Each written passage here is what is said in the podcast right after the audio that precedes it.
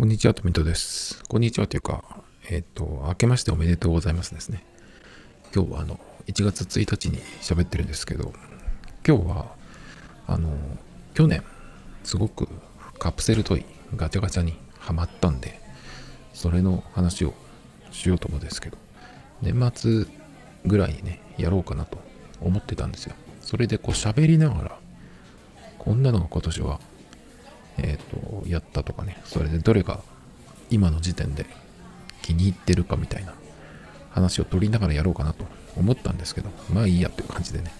ポッドキャストだけでやることにしました。で、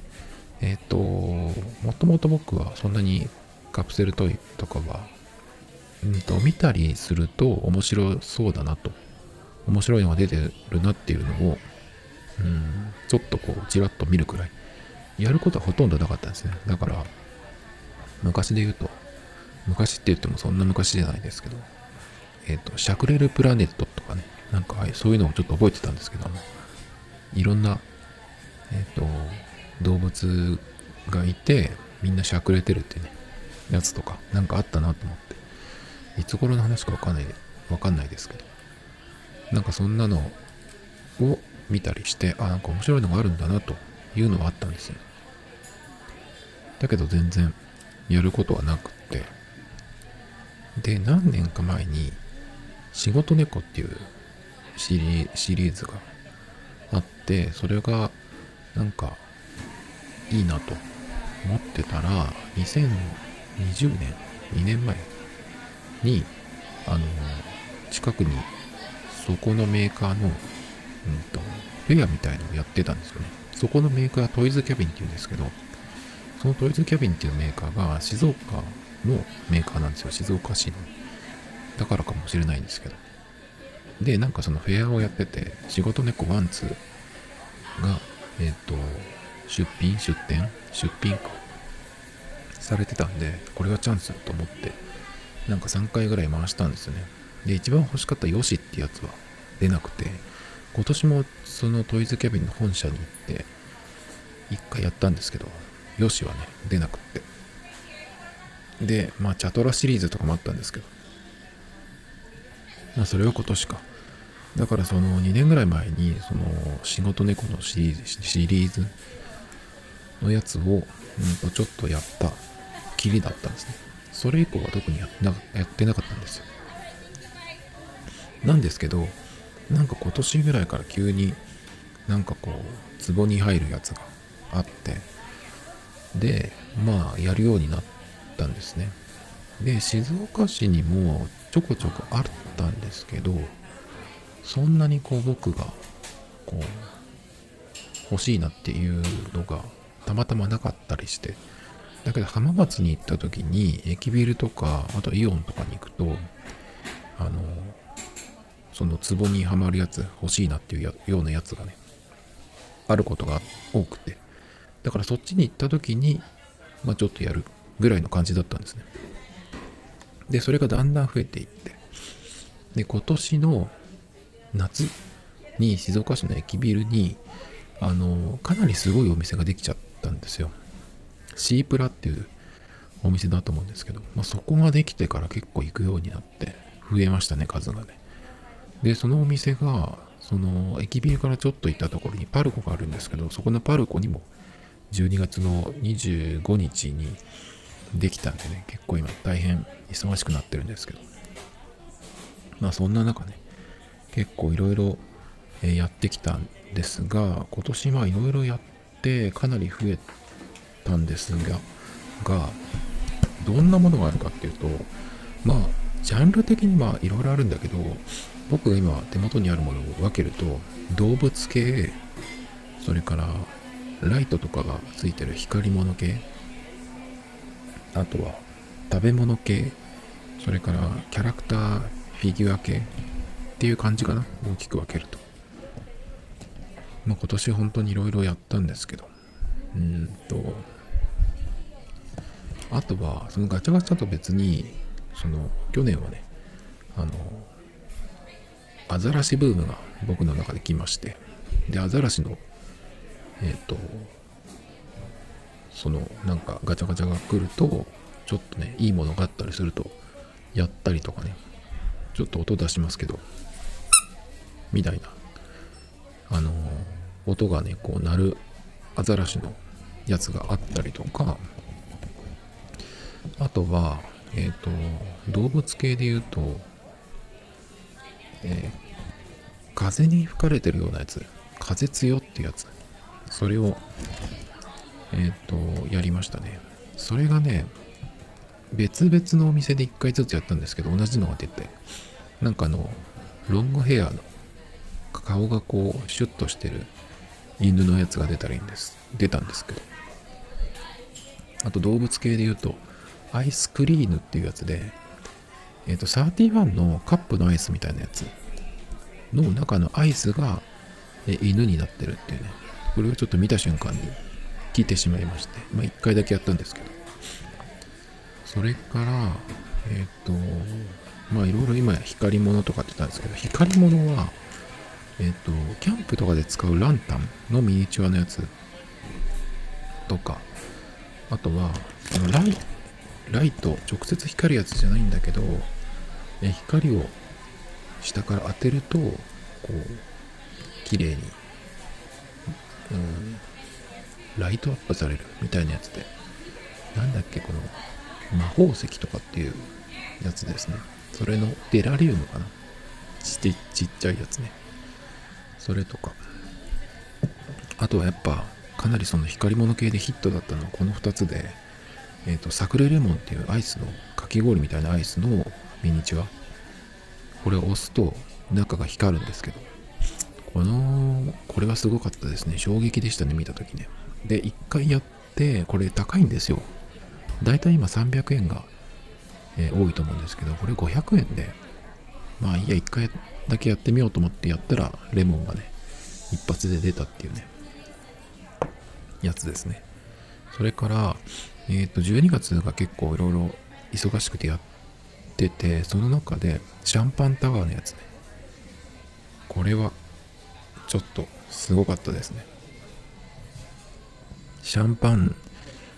のボトルとグラスとか、とテーブルとそのタワーのやつね。で、テーブルにはライトが仕込まれてて、スイッチオンにすると下からライトアップするっていうね、やつがあったりとか。あと光物系で、ちょっと僕これ今年の対象に近いかもしれないんですけど、光物系でかなり来たのが、隅っこグラスのやつなんですけど、ガラスのボールの中にキャラクターがいて、で、台座があるんですね。台座にライトが仕込まれてて、スイッチオンにすると、えっ、ー、と、七色にライトが変わるんですね。で、下からライトアップして、その、えー、ガラスの玉に、えー、なんていうの？こう、光が入って、このキャラクターがこう、浮かび上がるみたいな感じなんですけど、ちょっとこれがね、今ちょっと、これもともとかな、ちょっと傷が入っているんですが、これが素晴らしく良くてね。僕のはえっ、ー、とこれは白熊かな？これはとっても綺麗ですね。なのでまあ台座はライトが入ってて電池が入ってるんですけどその電池もボタン電池であの変えられるようになってるのでまあ続けて使うこともできるし。でこのシリーズえっ、と台座があって下からライトアップしてガラスに何かが刻まれていてっていうやつがあるんですけど今ねこの玉のやつがないんですよ。同じ、えー、多分メーカーが出してるやつなんですけど玉のやつがなくてうんとね円盤みたいなやつなんですね。それになんかえっ、ー、となんか星とかなんかいろんな紋章のシリーズとかいろいろあるんですけど玉のやつが来てないんですよね。だからちょっとこの隅っこのやつもう一回ちょっとどこかで見つけたらやってしまうかもしれないぐらい。すごく今でも気に入ってますね。夏ぐらいにやったんですけど。あと動物系のやつで言うとパグのシリーズ。パグが、えっ、ー、と散歩拒否してるやつとかカゴみたいなところに入ってるやつとか食パン加えてやつるやつとかね。それからえっ、となんだっけ。食べ物に食べ物にえっ、と、動物がなってる、擬態してるっていうの、みたいなやつのシリーズがあって、これもかなりヒットだったんですけど、中華まんになってる。犬とか、あとは、ビスケットに挟まってるアザラシとかね、それから、えっ、ー、と、これも最近出たんだけど、12月か11月 ?10 月かな？えっ、ー、と、クリームソーダの中のアイスが、またなんか白い犬みたいになってるやつとかね。あとは、あと、これ別のシリーズなんですけど、チューブからブニュって出てるやつが、なんかの生き物になってるやつ、いや、なってるっていうやつなんですけど、僕のやつは、歯磨き以降、歯磨きチューブ、そこからアザラシがブニュって出てるようなやつ。これもね、一発でアザラシが出ましたね。アザラシが欲しくてやったんですけど、見事に出てくれたっていうやつですね。あとこれ最近のやつなんですけど、どんぐりの、えっ、ー、と、戦車みたいなどんぐりにタンクがついてるやつで、そこからパカッと開いて、えっ、ー、と、リスとか、モモンガとかがその中に乗ってるっていうやつね。これは最近やったんですけど、これも結構ツボでしたね。で、えっ、ー、と、新しくお店がオープンするときって、ちょっとその、えっ、ー、と、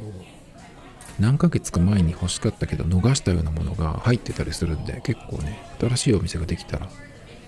あの、見に行くと、その逃したやつが買えたりするんでね、ちょっと新しいお店ができるっていうことがチャンスなんですよね。あとは何だろうな、ここに入ってるやつ。まあ仕事猫シリーズもちょっとやりましたけど、マスクのやつとかね。あとは最近はあの、ピザーラのピザ。これがすごくて、箱に入ってるんですけど、あの、配達用のね。それとか、キャラクターもので言うと、スパイファミリーのやつを、え、何回かやりましたね。カタズンっていうフィギュアのやつで、こう、座って寝てる、ちょっとこう、傾いて寝てるっていうやつで。これのね、ベッキーのやつがすごい、あの、クオリティがいいなと思って、えー、回してみたんですけど、僕はあの夜さんが出ましたね。夜さんがあの茨姫の格好の夜さんが出ましたね。あと、スパイファミリーだともう2個やったんですけど、あの、ケーブルをこうガシッと掴むやつ。ちっちゃいやつですね。それでアーニャが出ましたね。それとあと、一番最近のフィギュアのやつで、それもアーニャが出たんですけど、このスパイファミリー、スパイファミリーのシリーズのアーニャのやつって、頭身がすごいおかしいんですよ。二頭身以上じゃないかっていうぐらい頭が異様にでかくて、体がすごく小さいですね。だから立たせることはまあ不可能なんですけど、すごく顔がでかい、頭がでかいんですけど、この間もね、その、新しいやつは、犬のボンドがね、出始めたんで、それでちょっとやってみたいなと思ってやったんですけど、まあ、ボンドはですね、その、頭の大きいアーニャさんが出たっていう感じですね。それから、キャラクターで言うとやっぱ今年は、ゆるキャン、去年から、去年、去年かその前ぐらいから僕、ゆるキャンを、え見て、えっ、ー、と、ハマったんですけど、今年はあの、おねむたんっていうシリーズの、えっ、ー、と、寝てるやつ、寝袋に入って寝てるやつなんですけど、それを2回回して、なでしこと大垣千秋が出ましたね。大垣さんはまたこの間も出たんですけど、また別のシリーズで、えっ、と、ケーブルに挟むハグゴットっていうやつがあるんですけど、それで、えっ、と、大垣さんがまた一発目で出て、あとは、エナさんが出ましたね。2回やったら。これはね、ちくわが、犬、犬のちくわがあるんですけど、それを目指して回したんですけど、残念ながらまだ出てないんですね。それから、キャラクター的にはそんなとこですかね。あ、まだありました。キャラクター系で大事なのを忘れてたんですけど、えっ、ー、と、これも12月になってからやったんですけど、あの、お座部になんとかっていうシリシリーズで猫が座布団に座ってるシリーズのやつでで黒い猫のね黒豆っていうのがあの顔見た瞬間にこれ欲しいなと思ってやったんですけど最初に出たのがグレーのやつでで何回もそのコンプするまで僕はやりたくないのでまあ1回か2回で出たら嬉しいなっていう感じでねやって、まあ、別の日にもう1回やったらねその黒豆が出てくれたんですけどそれは結構嬉しかったですね。で今それをこたつの、えー、ガチャガチャがあるんですけどそれにこう座らせてるんですけどね。で猫シリーズで言うとえっ、と野良猫軍団ってやつがあって黄色い猫のやつなんですけどこれはどうやら絵本のシリーズがあるみたいなんですがそれがちょっと気になってたんですよ。夏ぐらいからね。でシリーズがガチャガチャのシリーズが2個ぐらい今3まで出てんのかな。だけど400円なんですよね1個。で6個とかあって結構大変だなと。思ってたのでえっ、ー、と手を出さずに行ったんですけどその新しいお店に最近行ったらあったんでね一回回してみたんですよ。黄色いやつが出てくれればね猫が。まあ何でもいいのかなと思ってやったらまさかの全然そのえー、1個だけ違う白いなんか鳥みたいなやつが出ましてね。あらまあって感じだったんですけどえっ、ー、とその後もう一回だけやったら黄色いね猫が出たんですよ。でだけどそのシリーズの中にえっと国家無料かぶって正座してるってやつがあってどうしてもそれが欲しいなと思ってだけどそれが出るまで400円を回し続けるのかなと思ったのでね諦めたんですが実はね単品で買ってしまったんですよ。まあその話はちょっとまた後でするんですけど、まあ、キャラクター系はそんなとこですかね。まあでも大体今喋ったのが今年の主なやつですかね。あとすごくハマったのはハマったっていうのは悪い意味でハマったんですけどえっ、ー、とデザイナーズチェアっていうやつですね。さっきトイズキャビンっていうメーカーの話をしましたけどそこが作ってるやつで。でスパイファミリーの漫画の表紙っていうとピンとくる人もいるかなと思うんですけどそこに出てくるような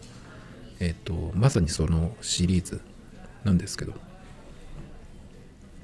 まあスパイファミリーのと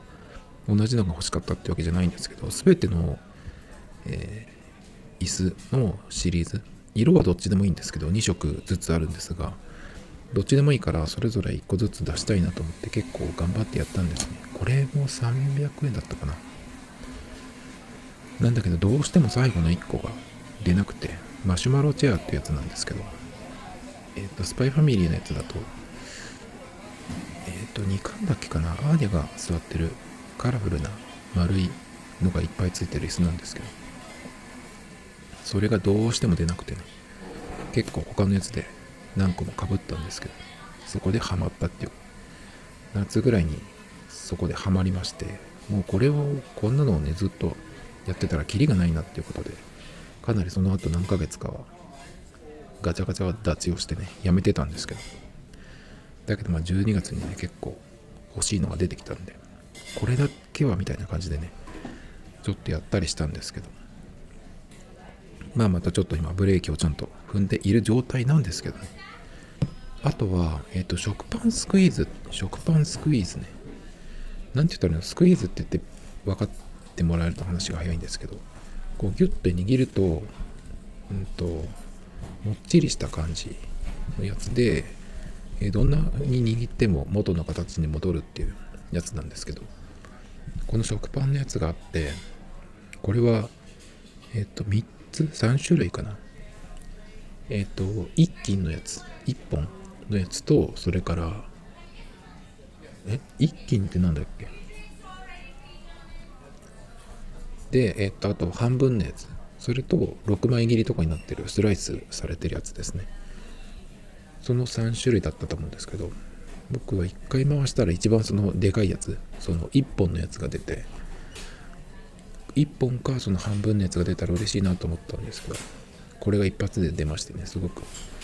気に入っているんですけど。で食パンシリーズで言うともう一個最近やったのがあって山崎のシリーズなんですけど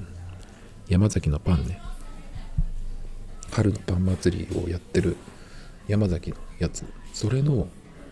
えっ、とミニチュア版があって食パンのダブルソフトロイヤルブレッドあとチーズ蒸しパンかな。それとあともう一個なんか砂糖がかかってる菓子パンのやつ。この4つだと思うんですけど。この4つもえっとスクイーズになっていてでカプセルの中にはそれを入れる包装をするパッケージも入ってるんですね。でそれをこう自分で入れてで食パンのやつだとその止めるプラスチックの何ていうのあのパーツっていうあれも入ってるんですね。すごく凝ってるんですけど。で僕は食パンのやつがどっちかダブルソフトダブルソフトかロイヤルブレッドかどっちか出たら嬉しいなと思ってやったんですけど一発でねあのダブルソフトじゃなくてロイヤルブレッド青い方が出ましたね。嬉しかったですね結構ね。それがねえっと6枚切りのやつなんだけど1枚だけこう離せるようになってるんですね。だからそ中から出してもいいし、えっとパッケージの中に入れといてもいいしっていう感じでね。っていう感じで食パンがちょっと1個増えましたけど。あとはえっ、とさっき何系みたいな食べ物系動物系とかいろいろ言ったんですけどそこに入らないやつ。で12月にこれが出るっていうのでこれだけは欲しいなと思ってゲットしたやつがあるんですけどそれがさっきの言ったトイズキャビンが作ってるシリーズものなんですけどシャワーブースね。これがちょっと、えー、欲しかったんでこれだけは出たら買おう。やろう。一回やろうって思ったんですけど。まあ結構すごいのが来ましたね。シャワーブース。400円なんですけどもうほぼプラモプラモデルみたいな感じであとパーツがいっぱい入っててバラバラになっていて自分で組み立てるとそのシャワーブースになる。でドアが開け閉めできる。っていうやつで中にはえっとシャワーとそれからなんかシャンプーとかボディーソープみたいなのも入ってる。それはくっついてるんですけどもともとね。でカプセルの中にそのシャワーブースうんとね四角い箱みたいな感じで電話ボックスみたいな感じ。ああいう感じになってるんですけど壁の部分と柱の部分と天井と床これがこうバラバラになってるんですけどそれをこう自分で組み立てるんですね。であまりにも細かいんでなんかそのどれか一つでも折っちゃったりしないかなっていうぐらい心配になるような、えー、細かい作りになってるんですけど説明書みたいなものを見ながらえっ、と組み立てていくんですけど最初はねちょっとめんどくさいかもと思ったんですけどまあ落ち着いてその説明書を見てその通りにパーツを並べていくと割と簡単にねできると思うんですけど。いやーこれはちょっとすごかったですね。ちょっとそこの組み立てるところは難易度がうん高いかもしれないですけど。あのでも僕でもできたんでね多分大丈夫だと思うんですけど普段プラモデルとか作る人ってどのくらいいるか分かんないですけどそういう人にとっては余裕だと思いますけど全くそういうのをやらない人にとってはねちょっと開けた瞬間にゲッと思うかもしれないんですけどでも物のクオリティはすごく良かったんでねこれをやってよかったなと思いましたね。まああとはこたつの話はしましたよね。あとはあこれ12月これもそうなんですけどマッチョな箸置きマッチョすぎる箸置きだけかな商品名。あのムキムキのマッチョの人が腹筋をするポーズをしているんですけどそれが箸置きになってるんですけど色がいくつかあってえっといわゆる肌色っていう日本人の肌の色みたいなやつがノーマルででそこから日焼けさせたようなチョコみたいな色そこからさらに焼いたよく焼きっていうもうほぼ黒に近いやつね。あの大名家の茂木シェフみたいな色になってるやつ。それと金銀銅があってあとはシークレットがもう一個あるのかな。僕はあのブロンズ銅が出ましたけどかなりこれはツボですね。これ200円なんでちょっとやってみようかなっていうにはいいかもしれないですね。そんなとこですかね。でまあえっ、ー、と結構やりすぎたので今年はねハマりすぎたんでルールを一応決めたんですよ。まあ基本的にコンプをしようっていうつもりではやってないんですけどさっきのそのデザイナーズチェアのやつでマシュマロチェアっていう、やつがどうしても最後まで出なかったっていうことでうんとまあたくさん他のやつがかぶったのでね。ちょっとそれはなと思って控えた控えているんですがまあルールを決めましてうんとダブったら即そこで終了。で欲しいものが決まってて一発で出たらもちろんそれもそこで止める。っていうような感じでね。えっ、ー、とどうしても俺が欲しいなって思っててもそれがあったから何なのっていうふうにねちょっと自分でも思って。まあそこまで追わないっていうふうにしようと思ってるんですけど。思っていたんですけどだけどねそんなことを言いつつちょっとねここから話が変わってくるんですがあのネットでねいいサイトを見つけてしまったんですよ。それがですねえっ、と駿河屋っていうとこなんですけどネットでそのガチャガチャを買えるんですね。でネットでガチャガチャを買うっていうと例えばメルカリとかでそのコンプしたやつとか1個ずつとかを売ってる出品してるっていう人があるんですけどこの駿河屋っていうところはお店なんですが実店舗リアル店舗もあるんですけどここがですねすごくてえっ、とその単品も売ってるし中古っていう形でね売ってるしその普通に新品のガチャガチャをえネットで1回とか2回とか買うっていうことができるんですよ。なので普通だったらその現金を持って行って両替して100円玉に両替してでマシンに入れてガチャガチャと回すわけなんですけど。だけど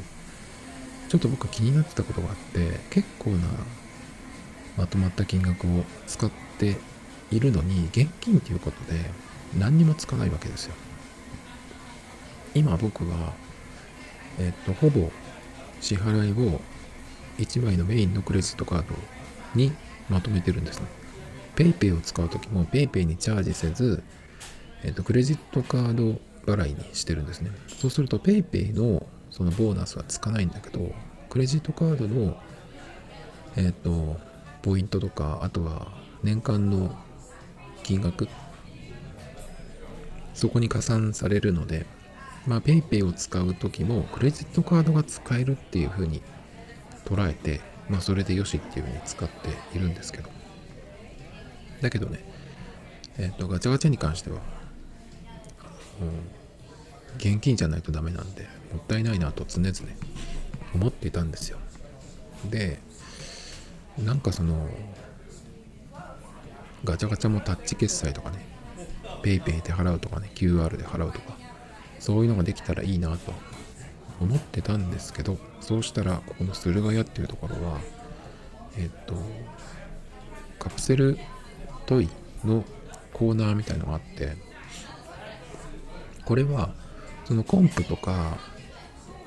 えっと、単品っていうのとはまた別なんですね。コンプとか単品っていうのは、えっと、新品じゃなくて中古扱いかなみたいな感じでそれも買うことができるんですけどこの駿河屋の面白いのはえっ、ー、とその今出てるガチャガチャを、え、1回分としてここで買うっていうことができるんですね。だから普通だったらコインを入れて回すわけなんですけど、このシリーズのこれを1回分、えー、やりたいというか欲しいって言ったら、数量1で1カプセル買うことができるんですね。もちろん選ぶことはできないので、まあ何が出るかっていうのはわからないですけど。だけど、それで、えっ、ー、と、買うと、普通だったら現金じゃないとできない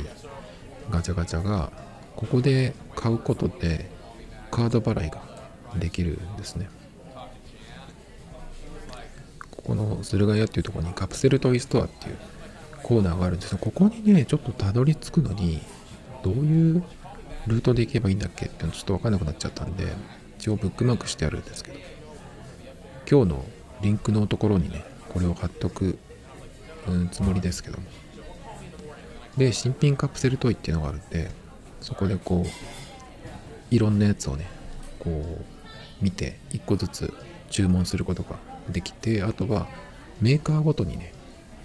分かれてたりとかするんで、例えば僕最近だと、まあさっき言ったその、えー、なんだっけ、トイズキャビンとか、まあこれ系よく見てる人だとわかると思うんですけど、わかるっていうか聞いたことあるかなと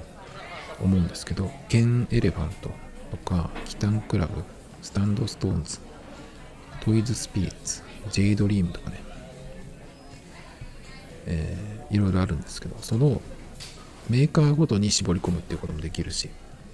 ランダムでこう、いっぱい見ていくこともできるしね。それから、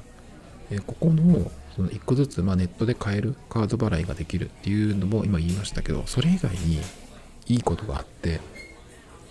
大体ね、普通にそのガチャガチャ回すのよりちょっと安いんですよ。どのくらい安いかっていうと、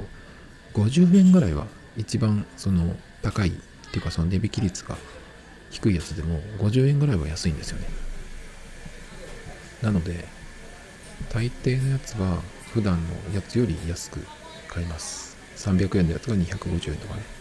300円のやつが200円とか100円以上安いものもあったりします。ものによってその、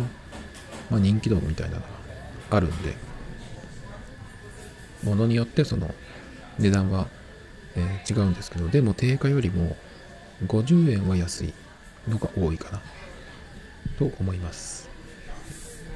なのでかなりえお得になるんですよね。なのでまとめて何個かいろんな種類のね1個ずつでもいいんですけど買いたいっていう場合はここで買うとかなり得かな？という感じなんでちょっとねそのやめやめたいなと減らしたいなと思っていたんですけどかなりね、これじゃ増えちゃうなっていうようなね、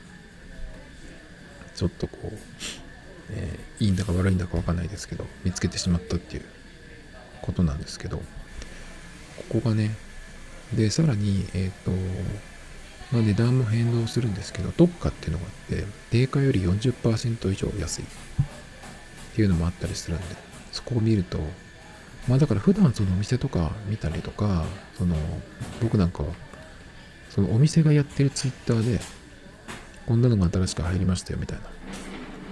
もう毎日見てるので、それでこう欲しいなっていうのが出てきたら、まあ普段だったらお店に行くんですけど、そうじゃなくて、ここで見るっていう風にすると、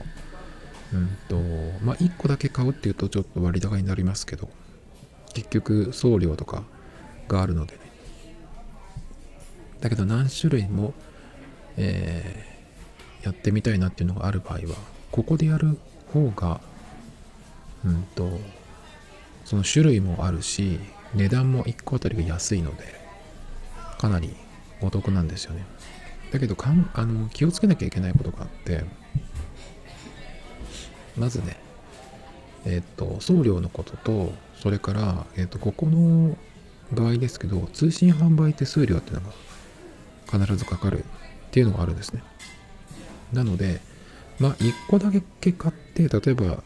えっと、新品が300円。だけど、ここで買うと200円。100円安いじゃん。と思っても、送料がかかるし、それからその販売手数料っていうのが240円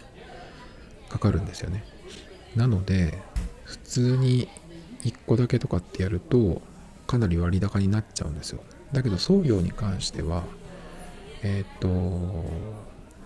一律なんですね。1500円、あ、ちょっと待って。えっ、ー、と、1000円未満だと440円。1500円未満だと385円一律でかかるんですね。だけど、1500円以上だと送料無料になるんで、えっ、と、欲しいものをいろいろこう合わせていって1500円以上になるんだったらそのタイミングで買えばね、無料になるんで。まずそれが1個。と、それから240円の通信販売手数料がかかるって言ったんですけど、それじゃあ、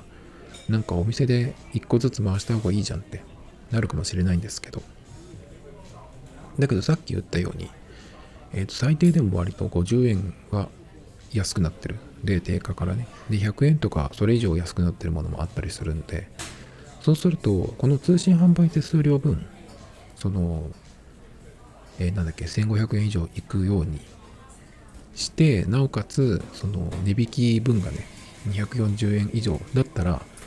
えっ、ー、と、それはまずチャラになるし、なんだったら、そのお店でやるより安くなる。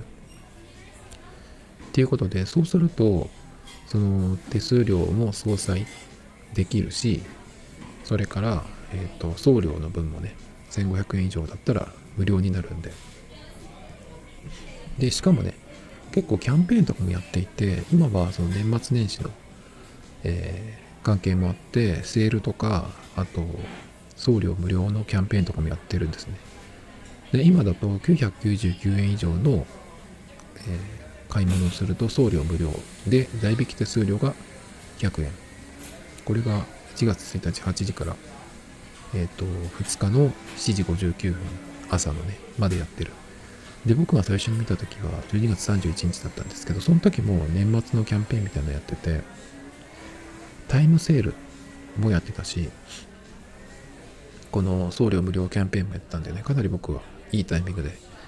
えー、ここをたまたま知って変えたんですけど、セールもやってたりとかね、送料が、えっ、ー、と、普段より、えー、安い金額で無料になるキャンペーンとかね、やっているんで、結構その辺をうまく使うと、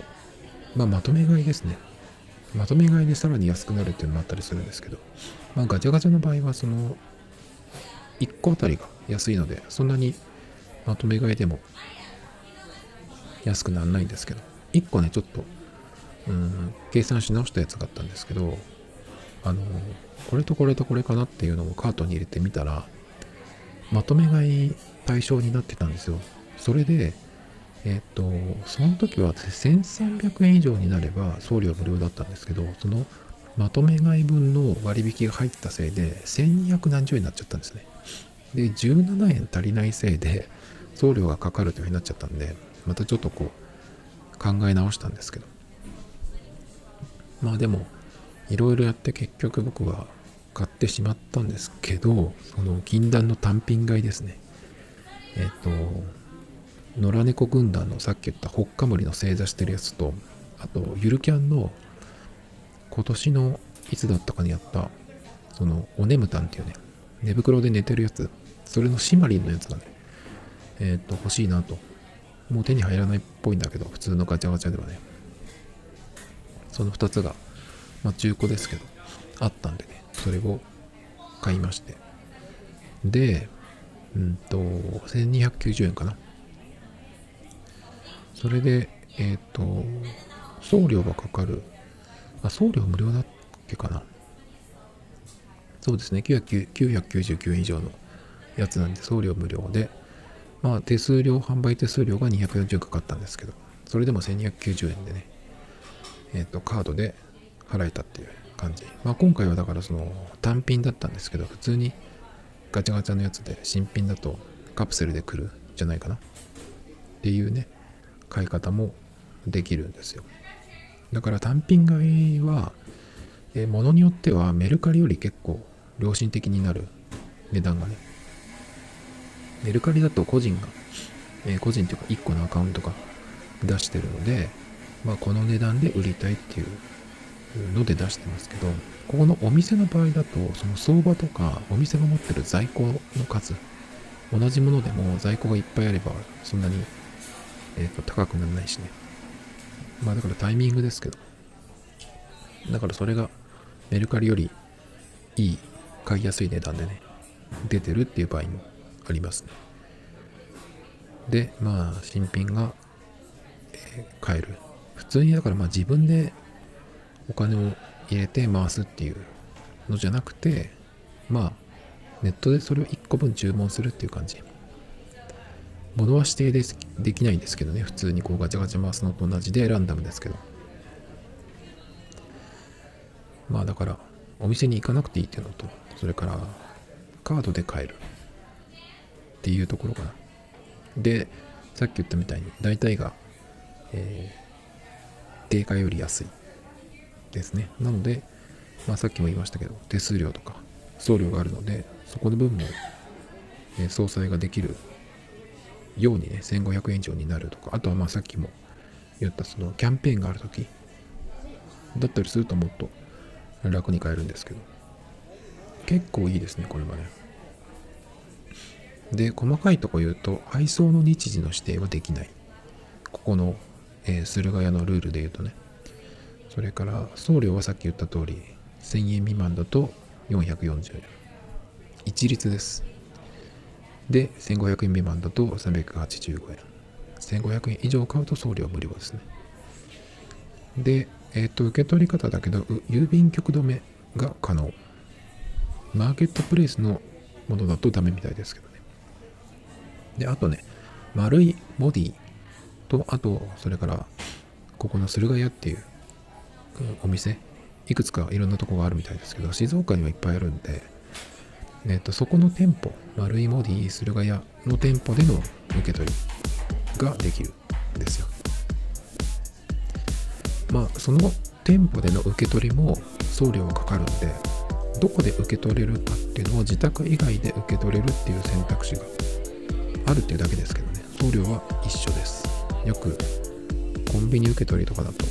送料がかからないんだけど、ちょっとどうだっけかな。アマゾンとかはかかるか。まあ、だから、そこは一緒ですけどね。だから、家にいないといけないっていうより、どっかに届けといてもらって、えっ、ー、と、出先だったりとか、帰ってくる途中でね、受け取るっていうのもできますよっていうことでね。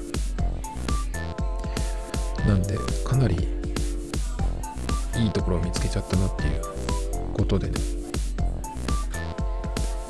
普段だったらそのさっきも言った通りえっ、ー、と Twitter とかを見てまあいちいち行くんですけど。だけど何ヶ月か前に出たやつとかでもここではあったりするんでだからなんかいいないいかもと思ったやつをこうメモなりスクショなりして残しておいてでそれが溜まってきたらここで見る。あるかどうかね。でえっ、ー、とまあその欲しいやつが1500円以上になる。だったら買うっていうね。風になるかもしれないですねこれからね。かなりちょっといいですねこれ。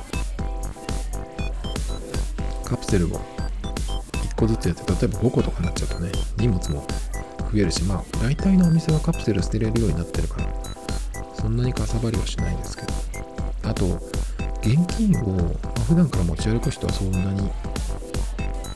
あの関係ないんですけど僕みたいにほぼ現金持ち歩かないっていう人はこれのために ATM にまず行ってでお店で両替してでもし余ったらねそのジャラジャラした今だったら僕なんか小さい財布だからそこに入れとかないといけないっていう。のを考えるとかなり買いやすいし買える商品種類の数もお店に、えー、寄っていたお店によるわけですけど今までどれか買えるかな。そのお店が入荷してなきゃ買える買えないんですけど。この場合はもう何でもあるんで見たことないやつとかもあるしもう今お店では完売しちゃったやつもね買えたりするんで。だからそこの送料とそこの手数料そこの計算だけでねそこをチャラにできるだったらねもう全然こっちじゃないっていう感じがしますね。だからやめたい減らしたいって言って言ってたんですけどもしかしたら増えちゃうかもしれないです。ね嬉しいんだけど嬉しいようなやばいようなねものを発見してしまったっていうそういうガチャガチャ話でした Tomito Times Podcast. This program was broadcasted you. Anchor FM.